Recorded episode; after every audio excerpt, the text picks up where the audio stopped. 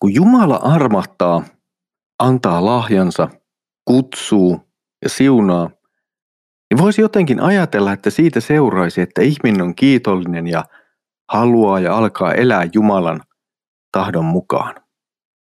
Mutta tämän jälkeenpä seuraa se mutta.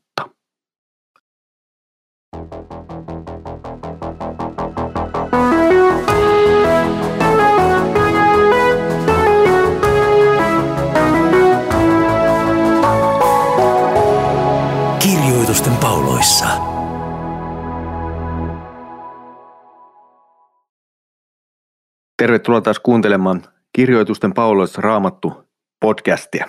Minä olen Mikko ja minulla on tässä seurannani Uudentien päätoimittaja pastori Leif Nummela ja tänään keskustelemme Malakian kirjan äärellä. Tervetuloa Leif taas mukaan. Kiitos. Leif, Malakian kirja. Viimeinen vanhan testamentin kirja ennen neljän vuosisadan hiljaisuutta.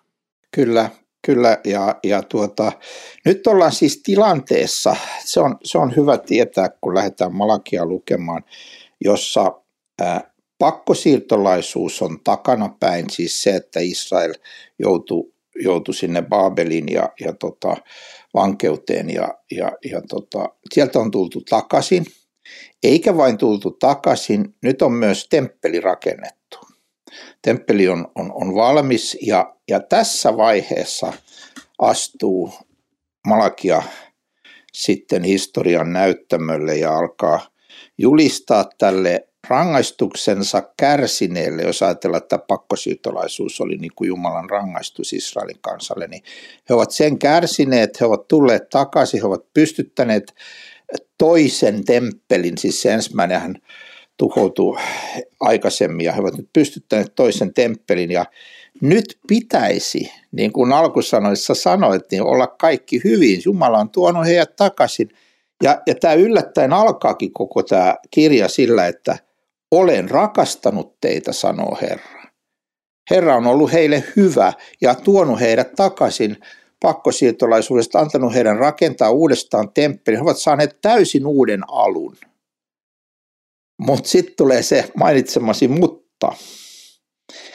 Ja se tulee täällä siinä muodossa, että Jumala käy tämmöistä niin kuin keskustelua tämän profeetan kautta. Hän, hän, hän kertoo monta kertaa, mitä he sanovat, ja sitten hän niin kuin vastaa, vastaa siihen. Että tämä, on se, tämä on se tilanne, mistä tässä lähdetään. Ja se on jotenkin jälleen kerran aika häkellyttävää se, että kuinka paljon israelilaisia oli muistutettu, mitä on tapahtunut. He näkevät sen tavallaan omin silmin, mutta silti eivät jotenkin suostu elämään Jumalan yhteydessä tai hänen tahtonsa mukaan. Ja sitten kun vielä Jumala sanoi, että minä olen teitä rakastanut, että, että katsokaa nyt, niin siitä huolimatta jotenkin kävellään muualle. Täällä kuudennessa jakeessa se tulee se tilanne vahvasti esille, kun sanotaan, että siis ensimmäisen luvun kuudennessa jakeessa, että jos minä olen isä, missä on kunnioitukseni? Jos minä olen Herra, missä on pelkoni, sanoo Herra Sebaot teille, te papit, jotka pidätte halpana nimeni. Siis tässä puhutaan nyt sekä papeille, sitten välillä kansalle ja hallitsijoille. Malakia niin sanotusti ei katso henkilöön. Hän saarnaa ihan lahjomatonta Jumalan sanaa myös papeille. Ja, ja tässä hän niin kuin kysyy, että et, et kun hän on rakastanut ja kun hän on ollut isä heille ja kun hän on Herra, niin missä on hänen kunnioituksensa ja pelkonsa? Tämä oli, niin kuin, tämä oli niin kuin se ydinongelma. Ydinongelma ei ollut joku tietty teko, vaikka se olisi ollutkin väärin, mutta ydinongelma oli ää, tämä asennevika suhteessa Jumalaan. Mutta eikö se ole aika yleinen lähtökohta, jos ajatellaan syntiä, niin eikö se jollain tavalla kumpua ensin jostakin sellaista meidän sisällämme olemasta – väärästä suhteesta tai asenteesta Jumalaa, hänen sanaansa, hänen tahtoaan kohtaan. Ja sitten se ilmenee erilaisina tekoina. Näin se, näin se juuri on ja siksi me tunnustamme Jumalan palveluksessa, että olen ajatuksin, sanoin ja teoin rikkonut sinun pyhää tahtoasi vastaan. Siis se ei ole kysymys koskaan synnissä, niin ei ole kysymys koskaan vain jostain tietystä ulkonaisesta teosta, vaan asenteesta. Ja, ja jakeessa kymmenen tulee semmoinen tärkeä muistutus, että Jumala sanoi, että jospa olisi teidän joukossanne joku, joka sulkisi ovet, ette te pitäisi alttarillani tulta turhaan. Ei ole minulla mieli suosiota teihin, sanoo Herra Sebaot, enkä mielly ruokauhriin, joka tulee kädestänne. Tämä on siis mielenkiintoinen, että on mahdollista, siis ajatellaan nyt vielä kerran, ne oli palannut, ne oli rakentanut, niillä oli upoustemppeli siinä ja kaikki, kaikin piti olla kunnossa. Kansa oli varmasti ollut paljon koolla, kun temppeli oli valmistunut. Ja, ne, ja hetken päästä Jumala sanoi, että voi kun joku sulkisi tämän temppelin oven, että tämä on täysin turhaa tämä teidän touhu täällä, kun, te, kun se ei ole sydämen ja koko personan kristillisyyttä, niin se ei riitä, että sulla on tämmöinen ulkonainen ää, ikään kuin Jumalan palvelus. Ää, Jumala, mä, mä olen joskus sanonut niin kuin näin, kun sanotaan, että esimerkiksi, että ei sillä ole niin väliä jonkun asian kanssa Jumalan palveluksessa, niin mä oon vaan sanonut, että niin, että tämä ei ole näytelmä. Tämä ei ole näytelmä, jossa joku näytelmäohjaaja sanoo, että sä voit, että tässä on sulle vuorosanat ja toimi näin, ja sit sä voit vähän improvisoida. Vaan siis Jumalan palveluksessa me olemme oikeasti Jumalan edessä. Ja me oikeasti tunnustamme hänelle syntimme, me oikeasti uskomme ne anteeksi, me oikeasti polvistumme ihan oikean Kristuksen läsnäolon eteen ehtollisella, niin tämä tarkoittaa sitä, että kristinusko ei voi olla muuta kuin sydämen uskoa, jos se on aitoa. Niin, se juuri näin. Siis tämä häkellyttävä tässä, että nuo jakeethan näyttää sitä, että se nimenomaan se temppeli Jumalanpalvelus, se pyöri siellä. Että kulttia vietettiin, uhria vietettiin, Jumalanpalvelusta vietettiin, mutta se oli sisällöllisesti vääristynyt, tyhjä, jonkunlainen muotomeno. Ja täällä vähän aikaisemmin, kun viittasit tuohon kymmenenteen jakeeseen, niin vähän aikea sitä ennen kahdeksannessa todetaan, kun te tuotte uhriksi sokean eläimen, niin se muka ei ole paha. Ja kun tuotte ontuvan ja sairaan, niin se muka ei ole paha. Siis kun Jumala käski, että uhri eläinten täytyy olla viattomia, siis ne täytyy olla kunnollisia. Niissä ei saa olla tällaisia vammoja ja puutteita. Niin sitten nämä tekee ihan päinvastoin. Eli tavallaan heitettiin siitä, mikä vähän niin kuin jää yli. Ja se on vähän samanlaista kuin mitä esimerkiksi Jesaja kritisoi epäjumalan palvelusta. No ne tekee näitä patsaitaan siitä, mikä jää niin kuin ylimateriaalia tärkeimmistä asioista, ja ne on sitten mukaan jumalia. Ju, juuri näin, ja tästä jatkuu vielä se jae, mitä luit, niin äh, ironisesti, että vie se maaherrallesi, mieltyykö hän sinuun, ja onko hän sinulle suosiollinen, sanoo Herra. Eli siis ei sulle tulisi mieleenkään, jos saat presidentin linnaan kutsun ja siihen kuuluisi joku lahja, niin ei sulle tulisi mieleenkään viedä niin kuin semmoista jotenkin niin kuin mitään muuta kuin jotain, jotain hienoa. Ja nyt siis nämä, nämä suhtautuu nämä papit tässä kohdassa, niin ne suhtautuu siis Jumalaan halventavammin kuin, tai pitää häntä halvempana kuin, kuin maallista johtajaa. Ja se on yksi ongelma. Toinen ongelma on sitten se, että, että kun täällä sanotaan tästä, että le, te tuotte alttarille niin saastunutta leipää. Eli ne ei, ajatteli, että se puhtaus ei ole tässä niin kuin, niin kuin myöskään heille, heille niin kuin tärkeä, vaikka, vaikka se on Jumalalle ää, tärkeä asia. Ja sitten tulee va- se, on vähän semmoinen, me... että tehdään vähän niin kuin sinne päin. Joo. Että, että vietetään uhreja, mutta ei, ei kuitenkaan ihan niin kuin oikein.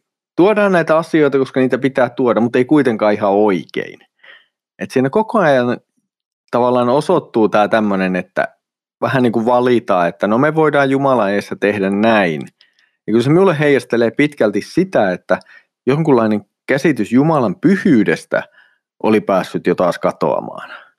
Tämä on ihan todellista, että tässä täytyy niin kuin tehdä itse ensimmäisenä parannus ja sitten niin kuin myöskin muistuttaa tästä, koska mä muistan kerran vuosikymmeniä sitten, kun mua kuljetti yksi pappi, ja sitten hän rupesi puhumaan mulle, että, että kun tota, että ei, ei, ei siihen saanaan tarvi valmistautua, että siellä on niin vähän väkeä kirkossa muutama mummo ja hän pitää niille sen saman saanan sitten pitkin viikkoa, että hän vähän, siis hän suhtautui uskomattoman niin kuin kevyesti omiin saarnoihinsa ja sitten sama kaveri ää, puhuu aivan innoissaan, kun hän rupesi puhua veneilystä. Niin mä vaan niin mietin sitä, että tämä on just sitä meidän sydäntä, että me olemme tällaisia, siis huomaa, että mä sanon, me olemme tällaisia, että, että me teemme puoli sydämisesti ja, ja vähän sinne päin, niin kuin sä sanot. Ja nyt se lääke on mielenkiintoinen, kun me ollaan Mikko sun kanssa nämä käyty läpi nämä pikkuprofeetat, niin täällähän tulee jatkuvasti tämä sama asia kuin toisen luvun ensimmäisessä jakeessa. Mutta nyt teille tämä käsky te papit, jos ette kuule ja paina sydämeenne. Eli jälleen kerran, jälleen kerran Jumala sanoi, että mä pyydän vain sitä, että te kuuntelette mitä minä sanon, että te kuulette Jumalan sanan. Tästä lähtee kaikki uudistus. Se, se, on, se on hirmuisen puhuttelevaa näissä teksteissä, kun tämä toistuu aina. Että se, tavallaan se pohja, josta kaikki ongelmat lähteekin lopulta on siinä, että luovutaan Jumalan sanasta, hänen tahdostaan ja keksitään jotain muuta tilalle. Ja se jotenkin palauttaa, sitä ehkä huomaa vanhasta testamentista ennen kuin sitä rupeaa tällä tavalla niin kuin käymään läpi ja katsomaan, että kuinka paljon siellä itse asiassa puhutaan tästä teemasta. Että tämä ei ole mikään niin kuin uuden testamentin teema, puhumattakaan, että se olisi vain Jeesuksen teema – No kyllähän tämä on läpi raamatun jatkuva teema, jossa aina uudelleen ja uudelleen palautetaan meitä siihen, mitä Jumala on sanonut. Ja ehkä se samalla muistuttaa meitä siitä käärmeen sanasta paratiisissa, että onko Jumala todella sanonut. Yksi hienoimpia kohtia tuosta, mitä nyt puhut, on se, kun sanotaan näin, että jos vain kuulet tai kuule, niin sinä saat elää. Näin yksinkertaista se on. Jumalan sana on niin voimallinen, sillä on maailmankaikkeus luotu ää, Jumalan sanalla, niin, niin, niin se on niin voimallinen, että jos sä vaan kuuntelet sitä, luet sitä, niin se vaikuttaa sun sydämessä Jumalan mielenmukaista parannusta ja kääntymystä ja uutta elämää. Ja, ja, ja se, siinä on kysymys niin kuin koko ajan Äh, siitä, että meidänkin pitäisi sitten välittää tätä sanaa, niin kuin 27 sanoi, että sillä papin huulet säilyttävät tiedon ja hänen suustaan etsitään opetus, sillä hän on Herran Sebaotin sanansaattaja. Tämä on niin kuin papin yksi ihan kaikkein tärkeimpiä, ellei tärkein tehtävä, että hän välittää Jumalan sanaa niille ihmisille, joiden paimeneksi hänet on asetettu. Niin ja tämä on se yhdistävä tekijä tavallaan vanhan testamentin pappeudesta, uuden testamentin paimenvirkaa, jotka on, on kuitenkin selkeästi e-, erilaiset, koska uudessa testamentissa ei toimiteta uhreja ja ei ole sellaista uhripappeutta, mutta kummassakin selvästi on tämä velvoite julistaa Jumalan sanaa, opettaa sitä seurakunnalle, tehdä seurakunnalle tiettäväksi Jumalan tahto, jonka hän on sanassaan ilmaissut. Ja siitähän se sitten jatkuu, mutta te olette poikenneet tieltä, olette opetuksellinen saattaneet monet kompastumaan, olette turmelleet Leevin liiton, sanoi Herra Sepaut. Siis väärä opetus turmelee liiton Jumalan kanssa. Juuri näin. Ja sitten rupeaa tulemaan ihan konkreettista sovellusta täällä esimerkiksi jakeesta 14 eteenpäin, niin ää, te sanot, eh, tai siis Herra on sanonut siinä, että to, olette tehneet tämän, toiseksi olette tehneet tämän, olette saattaneet Herran alttarin peitetyksi kyynelillä, itkuilla ja huokauksilla, niin ettei hän enää käänny uhrilaajojen puoleen eikä mielly ottamaan mitään kädestänne. Mutta te sanotte, kuinka niin? Sen tähden, että Herra on todistaja sinun ja nuoruutesi vaimon välillä, jolle sinä olet ollut uskoton, vaikka hän on puolisosi laillinen aviovaimosi, ei kukaan, jolla on jäännöskään hengestä, ole tehnyt niin.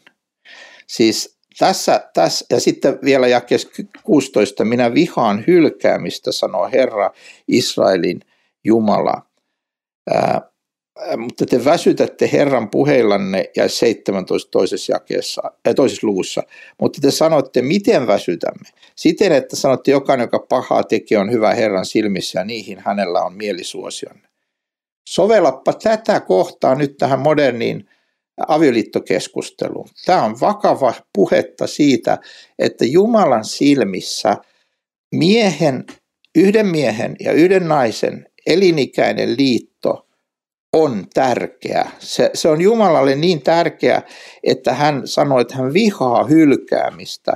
Ja hän sanoi, että semmoinen, jolla jäännöskään Jumalan hengestä, niin ei hylkää puolisoaan. Tämä on, on vakavaa puhetta. Mä, ei, ei, ei ole tarkoitus niin kuin sanoa, että jos joku epäonnistuu ja, ja, ja, ja, ja rikkoo tässä kohden, niin hän on toivottomassa tilassa. Mutta on kylläkin tarkoitus sanoa, että tämä asia on Jumalan silmistä, silmissä suuri. Se ei ole pieni, se ei ole mikään sivuseikka. Jos joku sanoo, että no mitä väliä sillä on, mitä me avioliitosta ajatellaan, kunhan me uskotaan Jeesukseen, niin hän ei kyllä tajua tätä uskoa vielä, koska tässä uskossa on asia, muitakin asioita kuin usko Jeesukseen, jotka on äärettömän tärkeä. Yksi niistä on puolisoiden välinen elinikuinen uskollisuus. Kyllä. Me ollaan tietysti eletty pitkään nyt maailmassa, jossa me on voitu ja jouduttu paljon operoimaan tällä kysymyksellä samaa sukupuolta olevien suhteista ja jopa siitä, mitä kutsutaan samaa sukupuolta olevien avioliitoiksi. Ja tietenkin jouduttu tavallaan vastustamaan sitä, koska se on selvästi Jumalan sanan vastainen asia ja, ja, ja sellainen eläntyymi on, on selvästi synti. Siis ei me raamatun ääressä päästä siihen, siitä niin kuin mihinkään, paitsi tekemällä jonkunlaista näennäisfundamentalismia. Mutta siinä samaan aikaan meiltä on ehkä unohtunut tämä puoli. Siis niin kuin, tämähän on jopa, sanon nyt ehkä vähän kovasti, mutta tämä on vähän jopa epidemia uskovien joukossa, nimittäin avioerot niitä on, niitä on niin kuin suhteettoman paljon siihen nähden, miten, miten paljon Jumalan sana panee sille painoarvoa, että se pysyy elinikuisesti. Toki ne on, ne on siis monenkaltaisia tra- tragedioita aina sitten, kun avioeroja tapahtuu ja siinä kärsii molemmat aviopuolisot ja mahdolliset lapset ja, ja suvut jopa siitä tilanteesta sen jälkeen. Mutta kyllä meidän pitäisi uskaltaa joskus puhua tästä enemmän myöskin nimenomaan tästä puolesta. Kyllä, ja, ja tota, yksi, yksi hyvä asia, mitä esimerkiksi Suomessa on tehty, on tämmöinen avioliittotyö, jossa pyritään auttamaan paria kehittämään kommunikaatiotaan ja elämään yhdessä kaikin tavoin. On kaikki avioliittoleirejä ja tällaisia. Jossain vaiheessa kuitenkin huomasin siinäkin, että, että vaikka sulla on niin kuin kaikki tiedossa ja näin, niin silti voi olla niin, että, että sydän niin kuin, äh, pettää meitä, missä oma sydämemme, ja me alamme niin kuin katselemaan äh, muualle äh, niin sanotusti siitä omasta avioliitosta. Ja silloin niin kuin se kaikki se tekninen apu, että miten eletään yhdessä ja näin, sit voi olla apua, mutta siellä on myös semmoinen kysymys jossain vaiheessa vastassa, että, että mitä sä teet, kun Jumala, jota sä palvelet ja johon sä uskot, sanoo sulle, että, että sä et voi jättää, sä et voi lähteä, se on väärin. Ja, ja tässä, niin kun, tässä kohtaa tietysti maailma, maailma ei, ei seuraa meitä, mutta, mutta vanha testamentti, tämä profeetta ja monet muut profeetat ihan luomisesta asti ja Kristus itse niin kuin hän aset, asetti avioliiton ja asetti sen yhden miehen yhden naisen välille ja elinikäiseksi. Ja tätä meidän täytyy muistuttaa samalla, kun me sanomme, että, että, että evankeliumi on meille kaikille olemassa. Ei, ei avioeron kokenut ole ihminen, joka on tilanteessa, jossa ei ole evankeliumia ää, hänelle olemassa, mutta silti, silti tämä pitää muistuttaa, että tämä on äärimmäisen vakava ja iso kysymys. Kristittyinä meitä kutsutaan elämään Jumalan tahdon mukaan. Siis tämä on niin viesti, joka helposti unohtuu. meistä tulee jonkunlaisia semmoisia niin kuin armossa leijujia, jossa häviää se, että Jumala on myös sanonut, mitä hän tahtoo ja minkälaista elämää hän haluaa omiensa elävän. Toki se voidaan sitten väärässä tilanteessa ja väärällä tavalla tuoda liian isoksi taakaksi ihmisille, joka aiheuttaa sitten omat ongelmansa, mutta ehkä juuri sen pelosta me liian helposti luovumme sen julistamisesta ja sanomisesta, että kuinka Jumalalla on tahto erilaisia asioita kohtaan tässä maailmassa. Täsmälleen noin kun sanot, kun tämä jae vielä kerran, niin se sanoo, että Herra on todistaja sinun ja nuoruutesi vaimon välillä. Herra itse on ollut todistajana, se on hänen kasvojansa edessä solmittu se liitto niin, että on luvattu rakastaa myötä- ja vastoinkäymisessä. Mutta sitten tullaan kolmanteen lukuun, jota me aina ollaan Mikko sun kanssa yritetty katsoa täältä, että miten täältä löytyy tämä evankeliumi, niin nyt tässä tulee heti päälle, ehkä, ehkä se on tietoista, että heti tämän tiukan avioliitto jälkeen tulee tämmöinen sana, että katso, lähetän sanansaattajani ja hän on valmistava tien eteeni. Joutuin temppeliinsä on tuleva Herra, jota te etsitte, ja liiton enkeli, jota te rakastatte. Katso, hän tulee, sanoo Herra Sebaot. Ja nyt äärimmäisen mielenkiintoinen juttu. Tässä jakeessa vilahtaa kolminaisuus. Tai ei vain vilahda, vaan se on siinä läsnä. Siis jos, jos, jos vaan tämän lukee, että on tuleva tämmöinen henkilö, joka on Herra. Joutuin temppelinsä on tuleva Herra. Liiton enkeli, joka Jeesus esiintyy siellä vanhassa testamentissa tämmöisenä Herran enkelinä useassa yhteydessä. Ja, ja tämä on Herra. Mutta sitten kun sanotaan katso, hän tulee, sanoo Herra Sebaot. Tässä on kaksi herraa tässä jakeessa. Tässä on herra, joka tulee temppelinsä ja sitten toinen herra, joka kertoo, että tämä toinen herra tulee temppelinsä. Eli tässä on isä ja poika molemmat tässä jakeessa. Ja, ja se tuleva liiton enkeli on se, joka korjaa kaikki meidän rikkomukset ja korjaa kaiken meidän, meidän ää, vääryytemme ää, kantamalla ne synnit ruumissaan ristin puulle, niin tässä jakeessa alkaa tämmöinen voimallinen evankeliumin julistus myöskin. Mm.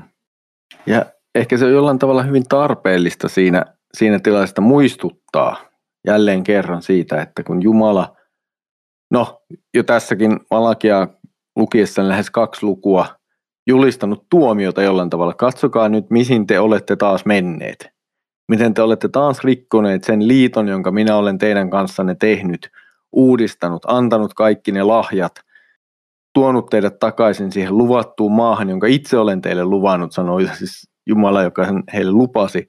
Teillä on temppeli, jossa minä olen läsnä. Kaiken tämän te olette rikkoneet. Ja sitten tulee lupaus, että tulee vielä sen päivän, kun minä itse olen siellä. Ilmestyn sinne. Ja se, se täytyy olla jollain tavalla erilaista kuin se, mitä tapahtuu siellä arjessa.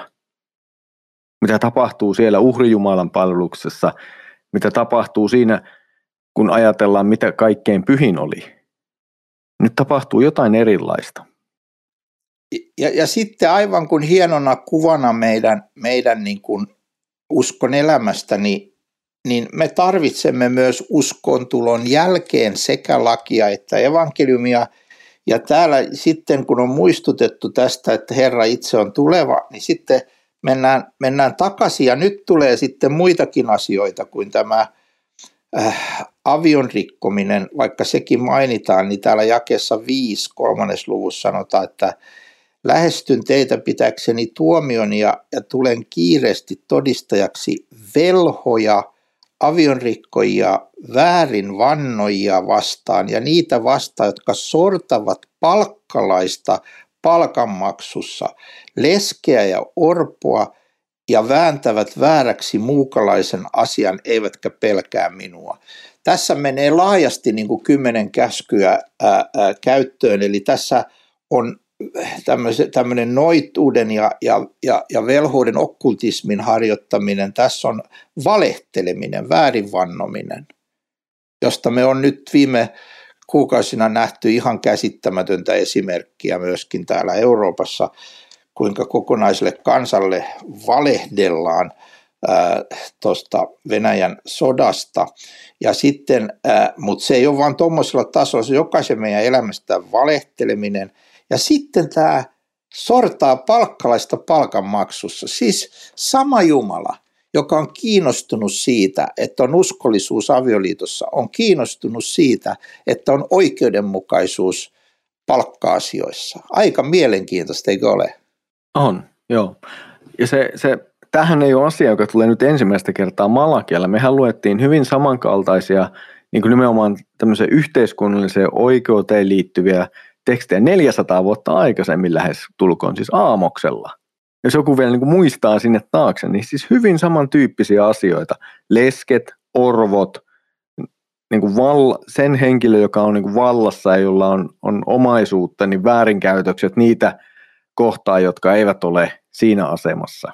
Tässä nyt ei tule vielä tämä suoranaisesti, no tuo väärän vannominen liittyy oikeudenkäyttöön, eli, eli sinne tavallaan niin kuin oikeusistuntoon ja sen vääristymiseen, että, että kyllä, kyllä Jumala on – siis jos puhutaan siitä, että Jumala on oikeudenmukainen, niin ei se ole oikeudenmukaisuutta vain jossakin taivaassa, vaan se on myös sitä, että hänen tahtonsa on se, että oikeudenmukaisuus on myös täällä maailmassa, jonka hän on luonut, johon hän on luonut sen järjestyksen, jossa täällä pitäisi elää.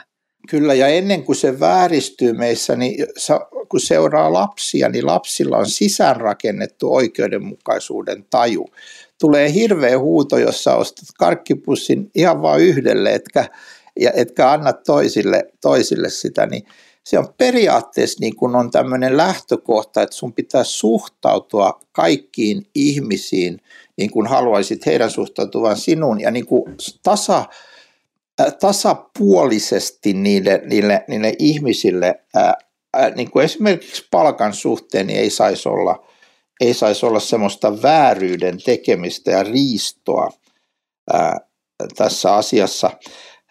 Sitten sen jälkeen tota, tulee mielenkiintoinen tilanne, koska tässä aletaan puhua sitten vanhan liiton kymmenyksistä ja, ja, ja to, todetaan, niin kuin, että tämä tämmöinen oikeudenmukaisuus ja oikein tekeminen, niin se liittyy myös äh, niin kuin tähän asiaan.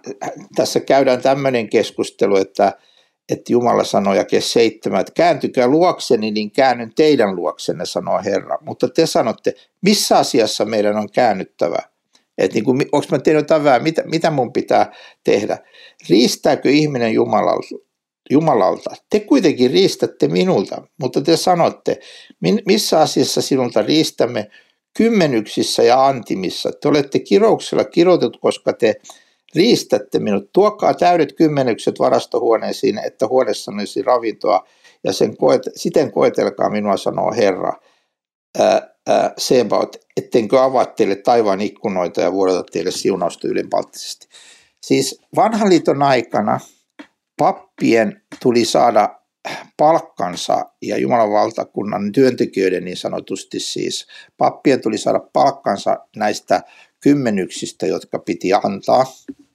Ja tässä ää, ää, tilanteessa ne ei ole ainoastaan niin kuin riistänyt työntekijöiltä, vaan ne ovat myöskin, niin kuin tässä todetaan, että riistääkö ihminen Jumalalta, että te riistätte minulta. Eli ei, ei totella sitä selkeää opetusta, mitä Mooseksen laki antoi näistä kymmenysten antamisesta niin, että tämä voi toimia tämä vanhan liiton Jumalan palvelusyhteisö. Mä koko ajan korostan vanhan liiton siksi. Tästä en tiedä mitä ajattelet Mikko, mutta tässä niin kuin, kun tullaan uuteen testamenttiin, niin mä näen niin kuin johtoajatuksena Paavalilta tämmöisen ajatuksen tässä antamisessa, että, että pankoon kukin syrjään niin kuin säännöllisesti, mutta sitten sanotaan menestyksensä mukaan. Eli toisin sanoen mä näen, että, tämä, on, on, tämä kymmenykset ei sinänsä siirry uuteen testamenttiin ää, opetuksena esimerkiksi Paavalilla näin, mutta kylläkin tämmöinen jakaminen ja, ja anteliaisuus ja tämmöinen säännöllinen antaminen sen mukaan, kun on mahdollista ja menestystä. Nyt tietysti joku, mä muistan kun joskus keskusteltiin tässä, niin joku sanoi, että jos noin sanotaan, niin sitten kukaan ei anna mitään.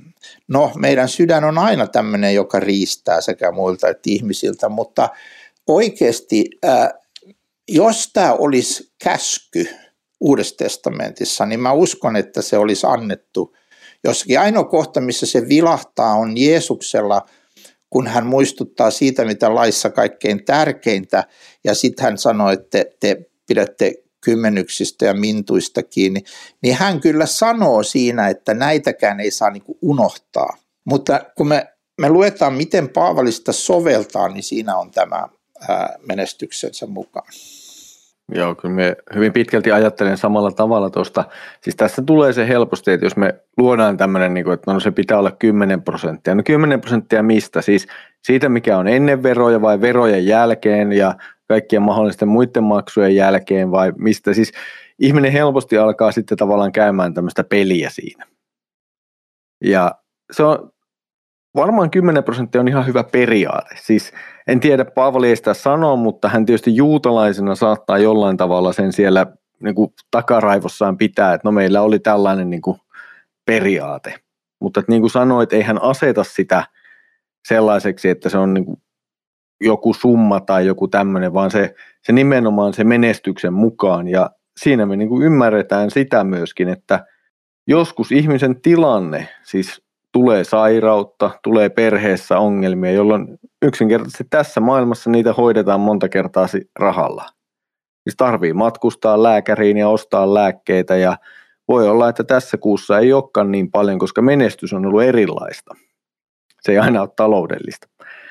Ja, ja, mutta se oleellinen on siinä se säännöllisyys, laittakaa sivuun, älkää odottako jotain hetkeä, kun teillä on, on paljon. Siis tässä on myöskin sit se toinen opetus, että jos odotetaan sitä, että on tavallaan asuntolainat maksettu ja mersut maksettu ja kesämökit maksettu ja sitä ja sitä maksettu, niin se hetkihän ei elämässä tule koskaan, paitsi hyvin harvoilla ihmisillä. Että, että normaali työssä oleva ihminen, niin ei sen niin kuin elämä helpotu taloudellisesti koskaan semmoiselle tasolle, että voisi sanoa, että no nyt minulla on niin paljon ylimääräistä, että heitelläänpä tuosta nyt vähän Jumalan valtakunnalle. Että kyllä se semmoinen niin kuin sydämen tutkiminen siinä mielessä kyllä on, on niin kuin olemassa, että vaikka minulla on vähän, niin ehkä minä voin luopua jostakin antaakseni edes vähän. Ja jos sen aloittaa silloin, kun on vähän, niin se jollain tavalla, se tapa myöskin siirtyy ja kantaa ja siihen oppii myöskin tietyssä mielessä. Ja oppii myös luottamaan Jumalaan. Siis Jumala ei käske meidän olemaan hölmöjä. Ja tavallaan, että jos minulla on pankkitillä 2500 euroa ja minä tiedän, että mun vuokra on kaksi tonnia, niin minä annan 800 euroa niin sanotusti kymmenyksinä. Ja sitten olen ongelmissa vuokraisäntäni kanssa. Eihän Jumala käske meitä olemaan tällä tavalla tyhmiä, mutta kylläkin uskollisia ja tutkimaan omaa sydäntämme ja siinä se kysymys on nimenomaan itsekkyydestä ja rakkaudettomuudesta monta kertaa. Ja, ja ne on sitten vaikeita kysymyksiä. Ne on, ja toi mitä sanoit, että tutkimaan omaa sydäntä, se on tärkeä kanssa, että mä kysyn, että mikä mun tilanne on. Mä niin käyn sen neuvottelun itseni kanssa, että mikä mun tilanne on ja miten, miten mun tulee, tulee toimia tässä asiassa.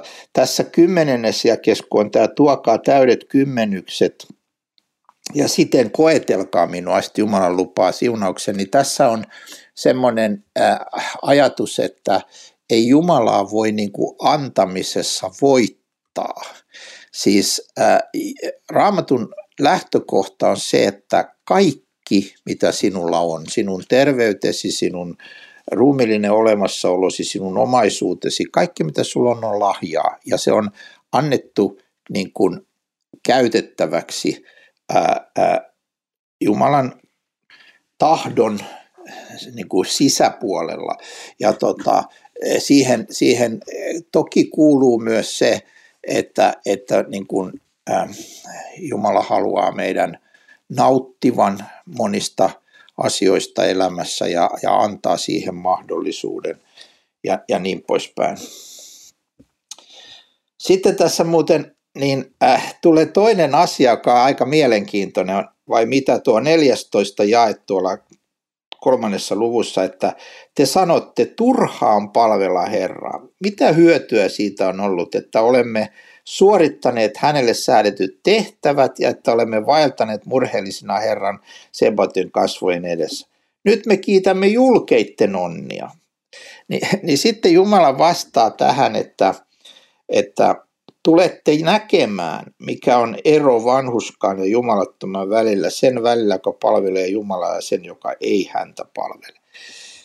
Tässä on sama kriisi kuin on salmeissa välillä, että, että, että tämmöinen uskova ihminen alkaa miettiä, että hei, että oikeastaan tämä elämä on aika kurjaa ja, ja, ja mä en ole, niin kuin mä oon halunnut palvella Herraa, mutta silti mulla on vaikeuksia, silti mulla on vastoinkäymisiä ja, ja, ja, noi, ja sitten niin kuin voi kiittää julkeitten onnea, eli, eli tuntuu, että tuommoiset ihmiset, jotka tekee väärin kaikkien mittareiden mukaan, niin ne kuitenkin saattaa menestyä ja, ja, ja, ja tässä tulee niin kuin se ongelma, että me katsomme vain – lyhyellä aikaperspektiivillä vain tätä aikaa. Ja nyt Paavali esimerkiksi sanoo, että, että, että sitten kun sä otat iankaikkisuuden huomioon, niin mikään tässä ajassa ei ole verrattavissa siihen kirkkauteen, mikä on ilmestyvä Jumalan lapsille. Eli jos sä otat huomioon iankaikkisuuden, niin koko kuva muuttuu hetkessä täysin toisenlaiseksi. Ja, ja todellakin niin kuin kannattaa niin sanotusti elää elämänsä Jumalalle, Kristukselle, palvella häntä. Mutta jos sä katsot vaan tätä elämää lyhyellä perspektiivillä, niin voi näyttää siltä, että toi ei-uskova ihminen on tuossa onnellisempi kuin minä. Ja tästä tullaan niinku siihen, että tämä aika, jossa me eletään, se tulee kyllä haastamaan meitä monella tapaa kristittyinä. Se, että ajatellaan Suomessa, me on saatu kristittyinä elää hyvin vapaasti, me on voitu opiskella, me on voitu tehdä työtä, me hankkia hyvät ammatit, pärjätä elämässämme erittäin hyvin. Ja okei, okay, varmasti niitä haasteita, eettisiä, erityisesti eettisiä haasteita eri aloilla, eri tilanteissa tulee, mutta kun katsoo tätä kehitystä ympärillä, niin kyllä me tullaan siihen tilanteeseen, että me joudutaan niin kuin kristittyinä – todella vaikeisiin valintatilanteisiin.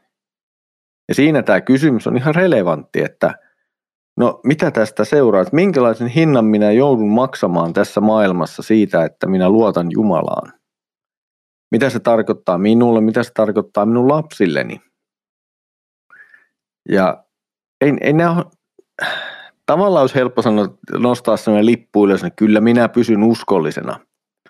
En minä sinua koskaan hylkää. Joo, opetuslapsissakin oli yksi sellainen kaveri ja ei mennyt ihan hirveän kauan, kun tapahtui jotakin. Että kyllä siinä aika nöyränä täytyy pysyä. Ja, ja jos ei fyysisesti, niin ainakin henkisesti polvillaan Jumalan edessä, että hän antaisi niissä tilanteissa voimaa ja rohkeutta pysyä oikeassa. Silloin aina ollut ja sillä tulee aina olemaan hinta, että että seuraa Kristusta. Joskus se on niin kuin hyljätyksi tuleminen joidenkin ihmisten taholta, joskus se on ihan konkreettista vainoamista ja, ja, ja tällaista. Ja, ja se, se, mutta sillä on niin kuin hinta. Ja muuten on erittäin mielenkiintoista, kun lukee Uuden testamentin, niin siellä ei missään nimessä salata tätä, vaan siellä sanotaan ihan suoraan, sekä Herra sanoo itse Jeesus, että ää, myöskin apostolit sanoo, että, te, että ne kertoo, siis Paavalikin sanoi, että mä sanoin teille etukäteen, että te tulette joutumaan niin kuin vainottaviksi tämän uskon takia. Eli se on, se on mielenkiintoista, että ne ei niin kuin yrittänyt joten yhtään huijata niin kuin ihmisiä, joita ne haastoi uskomaan Kristukseen ja lähtemään hänen seuraikseen, niin ne ei yrittänyt sanoa, että tämä tulee sitten olemaan helppo tai jotain, vaan ne sanoivat, että tämä tulee olemaan kova niin kuin, tie. Tämä tulee olemaan kapea tie ja tässä tulee tulemaan vastustusta ja, ja, ja jopa vainoa ja, ja silti sen totuuden tähden, mikä siinä on, niin ne julisti ihmisille, että seuratkaa Herraa.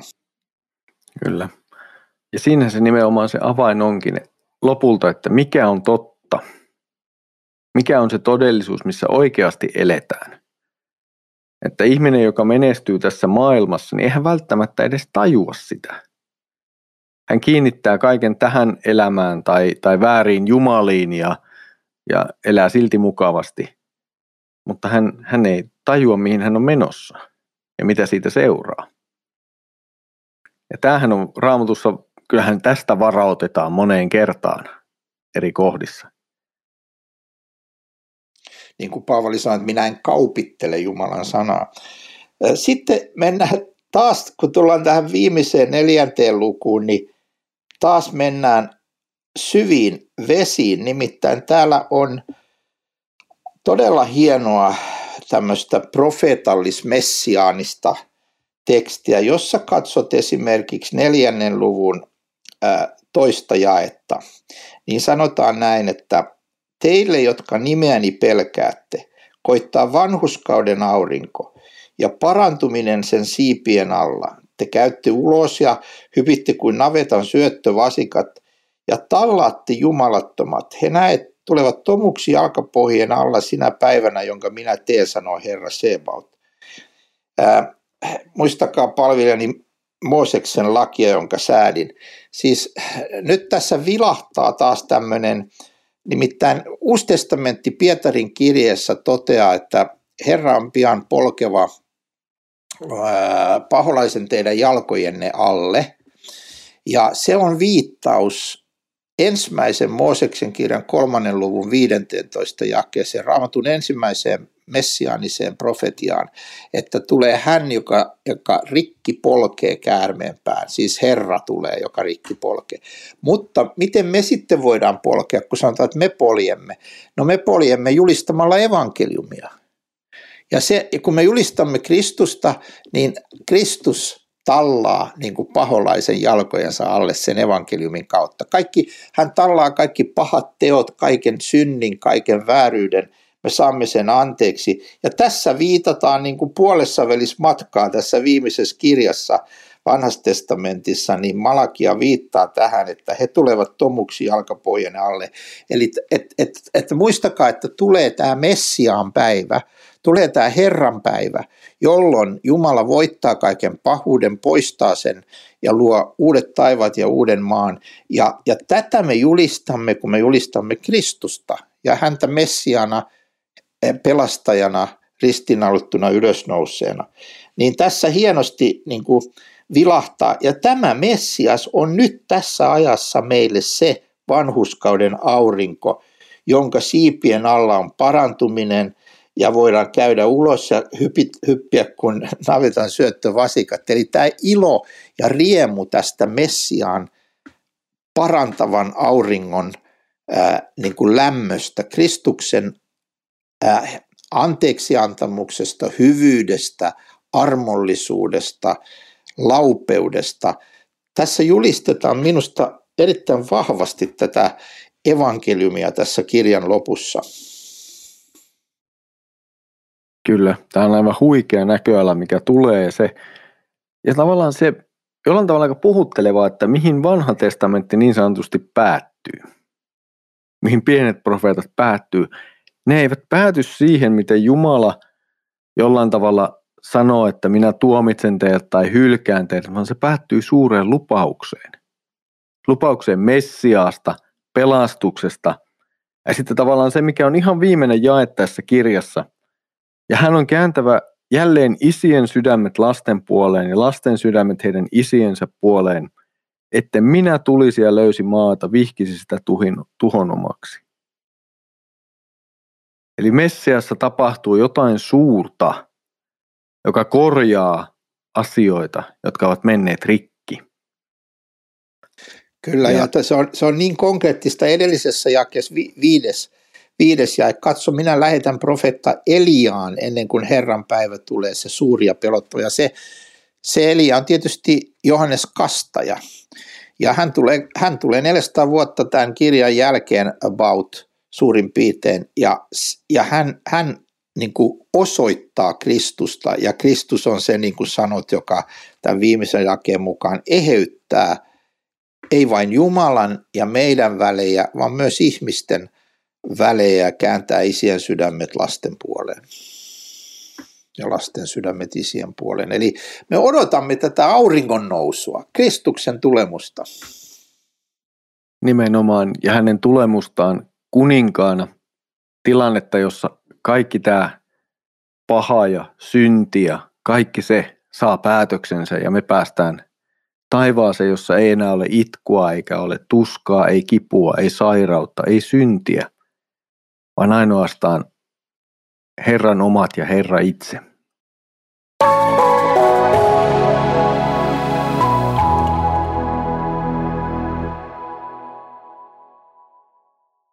Me ollaan käyty läpi nyt 12 pienen profeetan kirjaa.